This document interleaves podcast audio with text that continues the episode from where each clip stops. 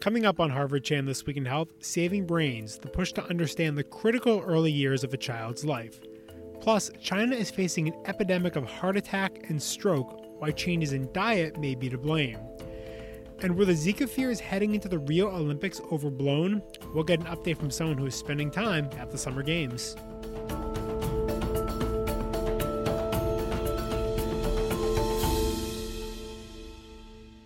Hello and welcome to Harvard Chan This Week in Health. It's Friday, August 19th, and I'm Noah Levitt. And I'm Amy Montemuro.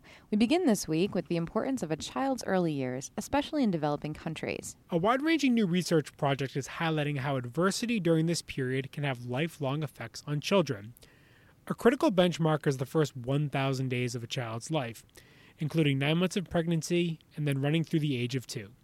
By and large, there is strong evidence from developing countries that adverse pregnancy outcomes are associated with very large long-term effects. More recently, there have been more and more studies showing that children not doing well at age 1 or 2, not doing well in their physical growth, not doing well in their cognitive development, really will not do well throughout their life. That's Gunther Fink, associate professor in the Department of Global Health and Population at the Harvard Chan School. Fink is one of the Harvard Chan researchers working on a wide-ranging project funded by the Canadian government through a program known as Grand Challenges Canada. Fink and other researchers are examining the risk factors that lead children to have both physical and cognitive delays, including pregnancy complications, whether or not children are breastfed, and lack of access to clean water. And researchers like Fink are taking that a step further, examining the long-term impact of developmental delays, looking beyond those first 1,000 days. And Fink says this is a critical time to be looking at these issues. Since 1990, the mortality rate of children younger than 5 has been cut nearly in half.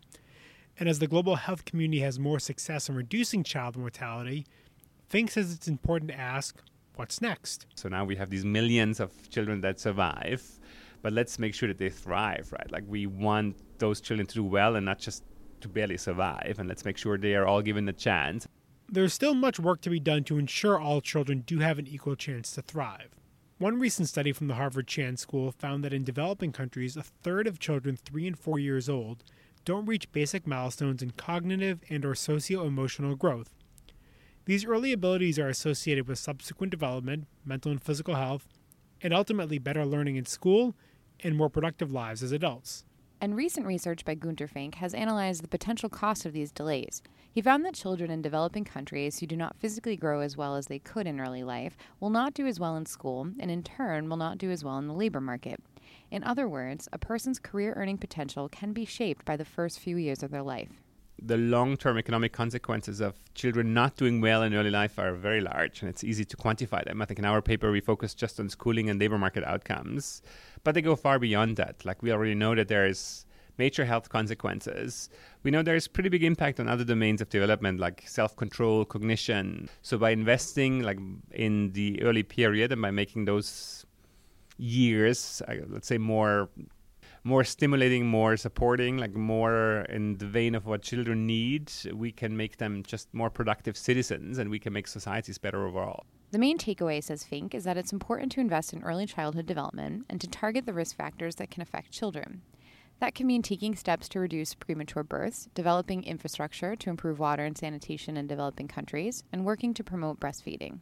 While there are challenges, Fink says he's optimistic because there is more awareness than ever before about the importance of early childhood development. We want to make sure that children have access to early childhood care, and we want to make sure that children reach basic milestones, and I think we've never had that. So I think there's global awareness, and I think there's also global willingness to invest into early childhood programs, and I am very, very confident that we'll make lots of progress in the next few years. And I think part of this research project really was to have some big, easy numbers to work with, to energize that movement and say, okay, look, from an economic perspective, this is a no-brainer. If you want to read more about Harvard Chan research in this area and learn more about the Grand Challenges program, just visit our website, hsph.me/thisweekinhealth.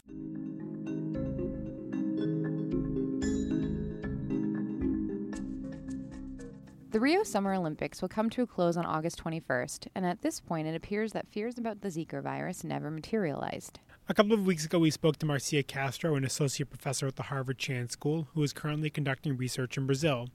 She traveled to Rio to attend some Olympic events, so we touched base with her via Skype And Castro says that right now, Zika is not a concern in Rio. I haven't seen any mosquitoes. I went to the main place where the events are with all the arenas.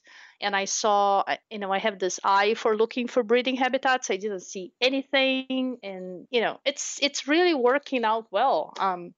They have teams checking out every single place for breeding habitats, but there's just nothing. We also asked Castro if the talk about the Zika threat during the Olympics was overblown. She says that some of the discussion around preparation and prevention was useful for athletes and for visitors. I think that the discussion of telling people to bring repellents, to be careful, that's useful because there are other diseases that can be transmitted by mosquitoes, and making people aware that there are other health concerns as well, like the flu and all of this. That's important.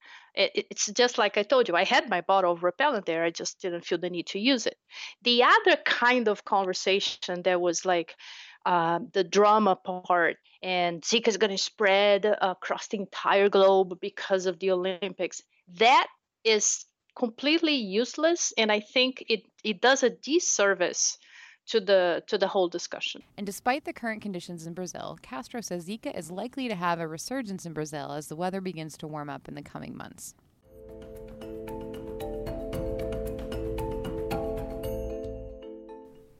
China is facing an epidemic of heart disease and stroke over the next 2 decades. That's according to new research from the Harvard Chan School. Researchers analyzed data from 1991 to 2011 and looked at 17 dietary and lifestyle factors that have been linked to cardiovascular disease, things like high blood pressure, high BMI, and low physical activity.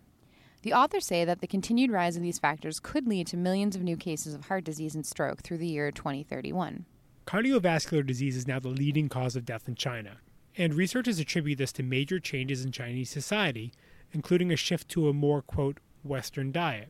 Here's Yanping Li, research scientist in the Department of Nutrition at the Harvard Chan School and the study's lead author. Chinese people is changing transition from the traditional plant food-based dietary pattern to the Western dietary pattern with higher red meat, processed meat, less whole grain, more sugar-sweetened beverage. Li says that rapid industrialization and urbanization in parts of China has also contributed to the growing trend of a more sedentary lifestyle.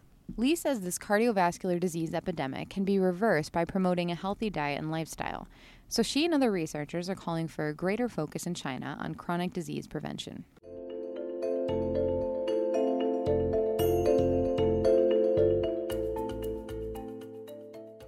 Finally, this episode, when smokers have to walk farther to get cigarettes, they're more likely to quit. That's according to a new study from researchers at the University of Turku in Finland.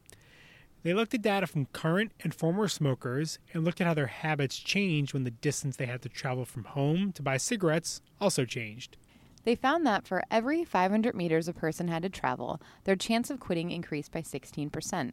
The authors say that this suggests that policies targeting tobacco retailers in residential areas could help cut smoking rates. And that's all for this week's edition of Harvard Chan This Week in Health. I'm Noah Levitt. And I'm Amy Montemuro. A reminder that you can always listen to this podcast on iTunes, SoundCloud, or Stitcher.